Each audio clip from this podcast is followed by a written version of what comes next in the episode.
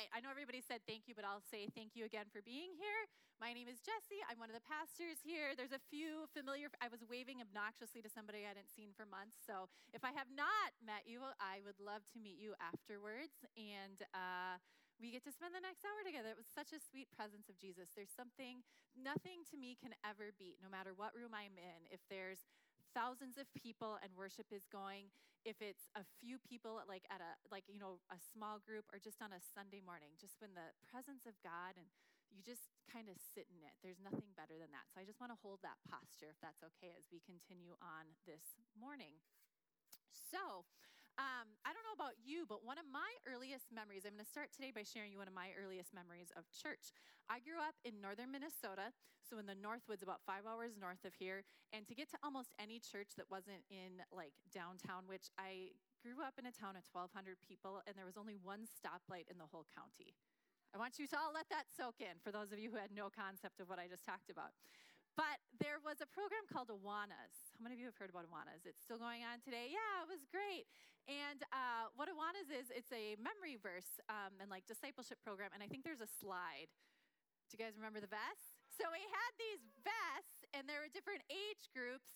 And when you would memorize verses, and for attendance, I actually kind of can't remember. And then you get badges. So my friends and I, when I was probably 5 years old, would drive. We wouldn't drive. Somebody would drive us 20 minutes to this church in the middle of the woods. I actually don't even know to this day the name of the church. I just knew it as the Cubby Church and then the Sparky Church, because that was what we called our Awanas groups. But I do remember Grandma B. And Grandma B was my friend Spencer's grandma. And so they would take turns driving us. And she was my favorite driver because she had this huge old 80s Chevy station wagon. And when the seat belts ran out in the back seat, we just pile over and actually sit in the actual back where the storage was. It was the 80s, okay, people? Right? So, and we would get to drive 25 minutes there. And I don't remember, like I said, the church's name, but I remember the volunteers that poured their heart into me. And I remember we get to play games. There would be red Kool-Aid and cookies, and my mom never let me have Kool-Aid unless I was there. So I was literally drinking the red Kool-Aid, like at church, like getting sugared up while I was doing this. And it was just one of my great memories. You can take the Awanas off now if you want, just put up the title. It could be distracting. But one of the first verses I memorized was John 3:16. And I have distinct memories of practicing it while my mom was washing dishes. We had a kitchen at the time with white linoleum and this like brown floral wallpaper. And so I have distinct memory of memorizing these John 3:16 words while I was twirling, in the kitchen. I was 5 doing it. And I remember it was my first verse and I really wanted the badge. And so that next Wednesday, I ran out of the station wagon, ran to find my leader, and I just looked at her, and she said, "Hi, Jessie," and I just said, "Here's John 3:16," and I just blurted out the words. And I got it right. And I remember she looked at me. I distinctly remember it was this little upstairs sanctuary, and she said, "Good job, Jessie, like, you did it. Now you know, you not only memorized the words of John 3:16, but now you have an understanding of the gospel of Jesus." And I remember kind of in my 5-year-old mind thinking, really? That's all it took? Like memorizing one verse and I understand the gospel? And while I knew the words, and I say that not to say anything negative about her, I would say my 5-year-old self was onto something, right? I had memorized words, but I actually didn't understand the implications. I didn't understand fully at that point what the gospel of Jesus was. And while memorizing scripture is good, we need it. I'm preaching from this passage today, right? Understanding the gospel of Jesus, the simple gospel that I'm going to talk about, is a lifelong journey that you and I are on as disciples, or as Leo and I were talking about this week, apprentices of Jesus, right? We're watching and then we're doing what he does, and we're being who he says he is as we try to imitate him. So, like I said, you can see it on the slides. We are starting a new sermon series this week that's going to lead us through Easter called The Simple Gospel. My sermon today is titled The Good News. Now, the word gospel actually means good news. So another way to think about this is we're going to be talking about over the next few weeks the simple good news. And I say this at times, and I agreed on this sermon series, that I have a hard time with the word simple sometimes when we're entering into the Bible and exploring Jesus. Because at times it can seem simple, but actually once you start to get into it, doing what Jesus said to do and living the way Jesus said to do doesn't always seem that simple. And sometimes the gospel or the good news that Jesus talks about doesn't exactly fit into the paradigm of what we would call the good news today, what the culture would call the good news today, right? And it can seem we're at odd ends, and it's far from simple. So here's how I want to set the stage for Easter, okay? The teacher in me is like setting expectation, okay? For this sermon series and the different people who are going to be talking to you over the next few weeks. We're not simply saying Jesus is simple. We're not even saying the messages he said are simple. What our hope and what our goal is to focus on the essentials of the good news, okay? The who, what, where, when, how. And do you remember that in school and sometimes why? Okay, people did remember that. Okay, I couldn't tell if that was my up north upbringing or if that was something they carried on. And remember the gospel truth, the good news, that Jesus was sent to this earth. He died on the cross for our sins so we could live with him forever because he loved us so much. So that's what we're going to be focusing on. So today, I'm actually going to be starting at the very beginning. Because the truth is that the work that Jesus did on the cross, right, the good news of the gospel can actually be traced back to the very beginning in a perfect place in a garden named Eden, okay, that God created out of love and a desire to be in relationship with us. And something happened in that garden, and we're going to be watching a movie on it in just a minute, that changed the course of the world, and it still affects you and I today in ways we don't even realize all the time. So to set this stage, we're actually going to look at a Bible Project video. If you've been around here some time, you've probably seen some Bible Project videos. We're going to look at one called The Messiah. And what it is it's the overarching journey of God's promise of sending the Messiah from the Garden of Eden to Easter today and beyond. So we're going to watch this. It's about 4 or 5 minutes long. Then we're going to talk about why this is good news for us today and how this applies to the gospel. Okay? All right, let's play. There's this crazy story at the beginning of the Bible. We have Adam and Eve, and they're in the Garden of Eden. And everything in this garden is great. It's exactly as it should be, except there's this one tree that they're told by God not to eat from because it's dangerous and it will kill them. So that's it. Avoid this fruit tree and we're fine. Right. It seems pretty simple. But in this garden, there's a snake, and it starts telling a different story. It says that if you eat of this tree, it's not going to kill you. In fact, it's going to make you become like God. And Adam and Eve, they believe the snake and they eat the fruit. And because of this, the goodness of the garden is tragically lost, and evil and death enters into God's good world. Now, why is there a talking snake in the garden? I mean, this thing is a problem. Yeah, it's very strange. And even more strange is the fact that the Bible doesn't say why or how this thing even got there. It just presents the snake as this creature who's in rebellion against God and that wants to get other people to doubt God's goodness and lead them on a path towards death. And so whatever this snake is, it's the source of evil that pervades our world and our lives, even still today. But there is some hope, because right here in the story, God makes this really interesting promise to Adam and Eve. That someone is going to come in the future, a son of Eve. And this guy's going to come and he's going to crush the serpent's head and destroy evil at its source. However, during this battle, the serpent is going to bite this guy's heel. So it's like a mutual destruction. Yeah, it's this very strange but beautiful promise. And it's just left hanging there until the next key moment in the story, when God singles out this guy named Abraham and says that through his family, goodness and blessing is going to be restored back to all of the nations of the world. And as we follow this family, we get to one of Abraham's great-grandsons, this guy named Judah. And he receives this promise that a king is going to come from his line and that the whole world's going to follow this king, and he's going to bring peace and harmony, and there'll be lots of food and wine and milk and vineyards, and it's going to be awesome. The first king that we meet from the line of Judah is a guy named King David. And he's a hero. Maybe he is the snake crusher. But it turns out that David is infected with the same evil as the rest of humanity. He never crushes the snake, just the opposite. However, God makes a promise to David that this king is going to eventually come from his line. But as you go on in the story, One by one, each generation of his sons, they're just total chumps. They give into the snake, they choose evil, they go after money and sex and power and following other gods. Things get so bad that they run the nation of Israel right into the ground, and the big bad empire of Babylon just takes them out. And so now there are no more kings to even fulfill this promise. So it seems like the whole plan is lost.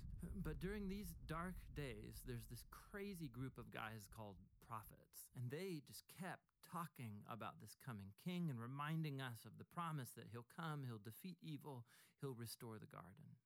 Now, one specific prophet, Isaiah, he tells us more about why this king is bitten. Isaiah says that the promised king receives this wound because of humanity's evil, and then it kills him. But then all of a sudden he comes back, and Isaiah says it's because he suffered this wound that he can now become a source of healing to other people. But the Old Testament ends, and the snake-crushing king that everyone's been talking about never shows up. And this is why, when the New Testament begins, it introduces us to Jesus of Nazareth, not as some random guy, but as someone who comes to fulfill these specific ancient promises. Yeah, we learn that he's from the line of David, Judah, and Abraham. And he goes around Israel announcing that the goodness of God's kingdom is here, now. And he begins confronting the effects of evil on people by healing them, by forgiving them of their sins and evil. Many people are now believing that this is, in fact, the promised king. But Jesus began telling his closest followers that he was going to become king and bring peace by taking the full effect of humanity's evil into himself. The fatal snakebite wound. Exactly. And so it seems like the serpent wins. And this story actually would be a tragedy except for what happens next. Jesus rises from the dead. And now Jesus has the power over evil and death for himself. And so the rest of the New Testament is then making this claim that Jesus' power over evil and death has now become available to us to begin confronting the effects of evil in our lives. But even still, death and evil are a real problem in our world all around us. And so the story of the Bible ends by describing this future day when Jesus comes back and he finishes the job. He destroys the snake once and for all, and he restores the goodness of the garden here on earth. All right. Isn't that great? Yes. And if you, that is actually the Bible Project. I'm just going to plug this. It's a free resource online. If you ever wanted to go watch that again or other videos, they're all available online. There's also, for those of you who love to study, there's actually resources that you can go into the Word and study a lot of the videos, and there's a podcast. So I want to sit and discuss that, but I'm going to unpack it instead. So the teacher in me is having a hard time. But here's why I showed this. I think it's really helpful in the arc when we look at Easter and the story of Jesus. See, at times we can actually just pick out a verse, but it's so much better. I think it's so much greater. It's so much richer when we can understand them in the context of God's plan and in the context of God's work. See, Easter, which we're going to celebrate in a few weeks, which we already know the ending of, right? Jesus dies on the cross and comes back to life again 3 days later, is a culmination of God's plan from the beginning of time to reconcile each of us out of love. And see, the need for a Messiah, remember, we're talking about the gospel, the good news. The need for a Messiah and Savior is good news, because the good news of the gospel is that while we live in a world full of pain and suffering and sin and evil, God provided Jesus as a way to reconcile us to each of him, or to him out of love. So now that I've said a lot of context, we're going to jump in to the gospel is good news for us today using the text John 3:16 through 17. Okay? All right, here we go. I'm going to pray, and then we'll get going. Lord, I thank you for this morning. I pray, Lord, that whatever you are doing in people's hearts, my words would not get in the way, but that your spirit would be with us. In Jesus' name, amen. All right, I'm going to set a little bit more context.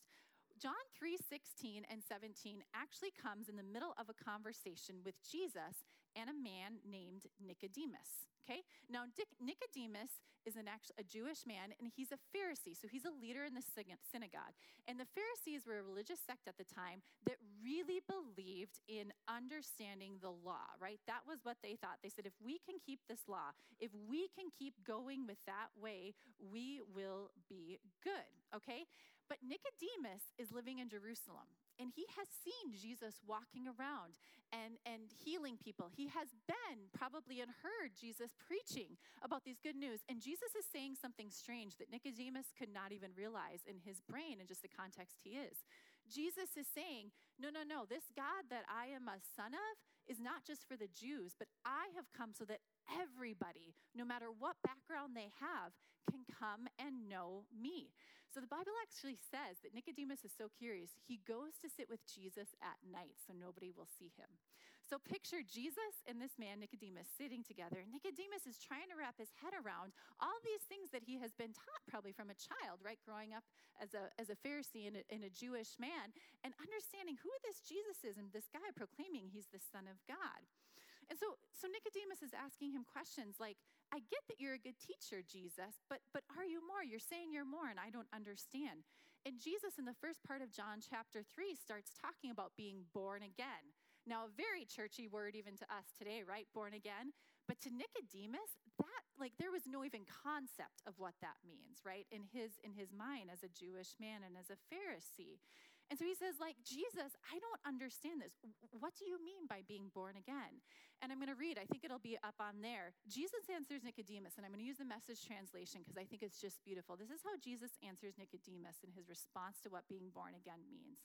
And Jesus says, you're not listening. Let me say it again.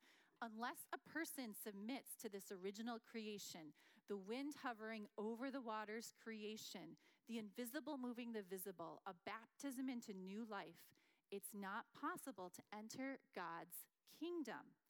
See, Jesus is telling Nicodemus that being born again, think back to that movie, is God's way of calling us back to our original design, a submission to life as it was in the Garden of Eden before us humans tried to control it. But Nicodemus is still not understanding, and I think this is why. If I was Nicodemus, I think this is why. He's asking, how is this happening? Because you have to remember, Jesus has not yet died on the cross when him and Nicodemus are having this conversation. Nicodemus is not living in a world where he has seen Jesus die on the cross and come back again. He only knows Jesus as a teacher, not a sacrificial love. And it's then and only then that Jesus utters the words to Nicodemus to explain how this is going to be possible, how he can be saved, how he can be reconciled to God. So let's look at John 3:16 through 17. I've talked about it, so I'm going to read it, and then we're going to unpack it. For this is how God loved the world. He gave his one and only Son so that everyone who believes in him will not perish but have eternal life. God sent his Son into the world, not to judge the world, but to save the world through him. See, Jesus is ushering a new way to be saved, a new way to be made new, a new way to be right with him. And he's telling Nicodemus, and that's good news for Nicodemus, and it's really good news for us today. So what does that actually mean for us today? What does this mean for us, that Jesus is having this conversation, he's saying these words, that he's saying he's the Savior of the world, God loved the world. What does this mean for us today? So let's spend the next few minutes unpacking that as we talk about this good news. First thing that we can unpack from this, Jesus loves the world. I know that seems sometimes obvious as I sit here in church, but I don't think we can say that enough, to be completely honest. He created it. He designed it to be in relationship with him out of love. And even if it's in its imperfect state, he still chose to send his Son to reconcile it to himself. See, I think there's sometimes this thought that Jesus created the world to order us into submission, and that's not actually the case at all. He made it out of love. There's a beautiful little book that I would highly recommend for those of you who like to read by a man named David Benner, and it's called Surrender to Love. And it basically sets up this whole notion that everything we do, God loves us, and everything we do for him is out of compelling of love. And when he talks about the crucifixion in his book, he talks about the kind of the posture that God took. And I just want to share this today because I think this is a really important thought for us to take ahead as we unpack this good news. And David Benner says, we miss the point when we simply try to do what he, which is Jesus, tells us to do. And we miss the point when we merely try to follow the pattern of his life. Jesus' life points us back to his own source. His life is only understood as the personification of divine love. That makes sense? See, the shift that happens when you read John 3:16 through 17 out of a place of God loving the imperfect world, it shifts the way to perfection. It shifts the list of do's and don'ts and reminds us that we are created for a relationship out of love. So God loves us no matter what.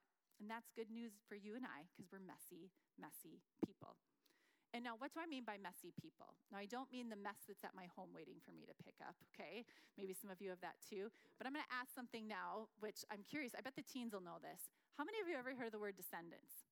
So this example is either going to work really well or fall horribly flat on its face, okay? But I'm going to give it to you anyways. So Descendants is a teen Disney movie. And you're like, where is this going? So just stick with me, okay? All right, indulge me for 2 minutes. I'll make it quick because it's going to help me make my point about messy human beings. So basically, they created this movie series about the villains of Disney characters. So think of like Ariel, Cinderella, Jafar, Cruella de Vil, right? So they've created this imaginary world. And I actually have a slide. There's this beautiful island called Eridon, and they have all of the good Disney characters, okay?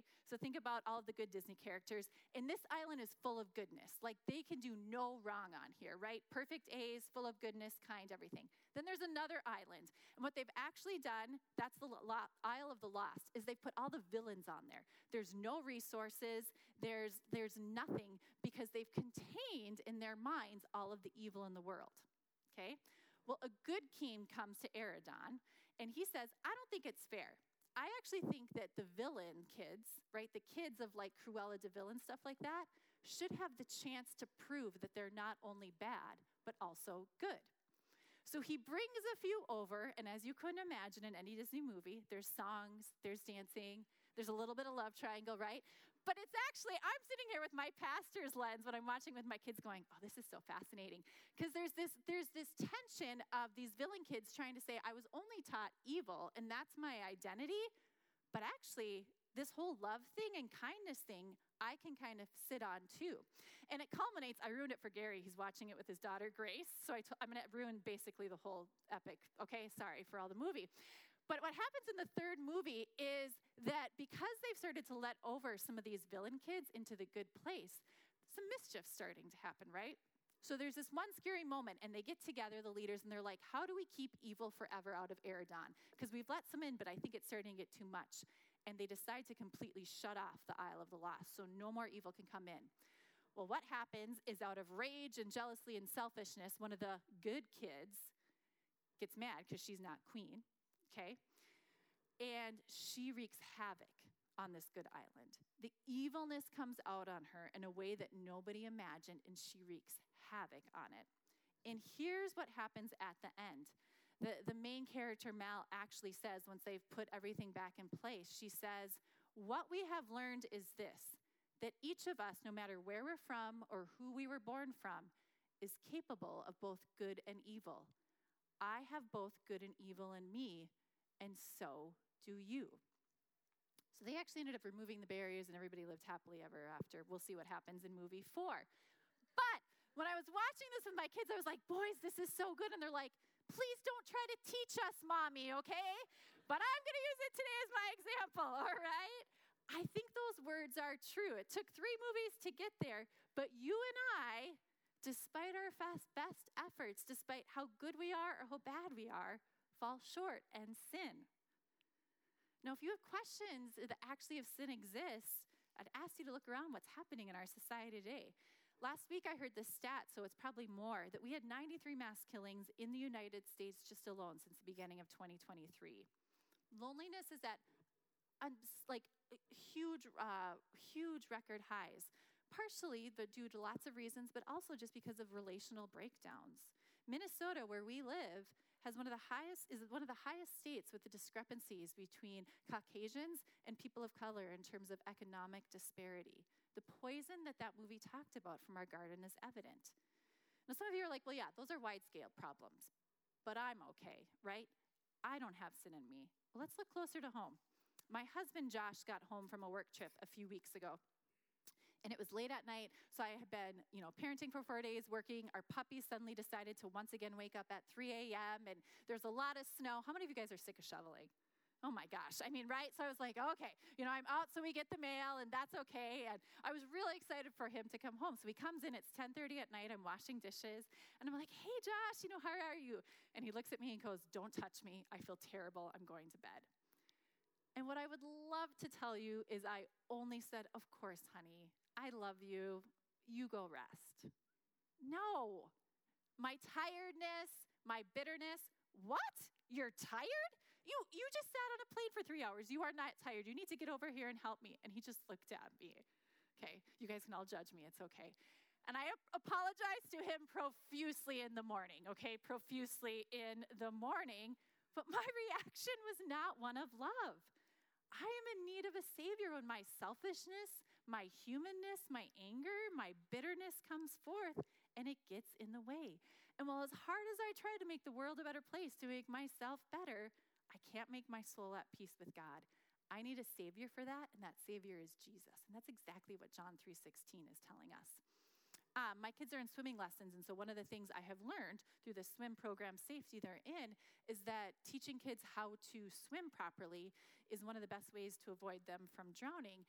And the stat I learned was this, that most people think of drowning as a really loud thing, right? You see people in movies like flashing, but actually the majority of drownings in both children and adult, are they loud or quiet? They're quiet. Nobody actually knows that the child or adult needs to be saved, and the person who's drowning is unable to talk, right? Because they're probably underwater, or they don't have the concept to do it, okay? See, our sin can oftentimes be like that. See, sometimes it's loud, and we can say, oh yeah, that was sin, and other times it's silent, and we don't realize it like Nicodemus did. See, and going back to that conversation in the context of John 3:16, Jesus is pointing out that while Nicodemus thinks he's doing this stuff to be saved, the only way he can actually be at peace with his soul, to be born again, to be saved, is through Jesus, through following Jesus, because he'll never be able to keep the rules perfectly, just like you and I won't. Nicodemus is in need of a savior, just like you and I are. And as I was prepping this sermon this week, I just kind of took a moment and I imagined myself as Nicodemus sitting with Jesus. I'm a skeptical person. I like to ask questions. Okay, if any of you have been in a meeting with me, the staff drive me crazy, or the staff don't drive me crazy, I drive them crazy, because I like to ask questions. But I imagine Jesus sitting with Nicodemus, and Nicodemus, I think, is trying to figure things out. His whole worldview has suddenly shifted with this arrival of Jesus, right? Things he always had been taught, he thought were true, were not, as Jesus, the Son of God, is sitting before him. And I think of Jesus not getting impatient, but just sitting there with him, answering his questions out of love. And I think about Jesus doing that when we wrestle, right? When we have questions, when we say, God, this feels really weird to me to talk about sin. God, this world around me feels really weird, and I'm not quite sure how to engage with you in it and enter it. God, you said you're a good God, but really bad things are happening in my life. These two things aren't just computing. See, and I think that's the best case for our need for a savior.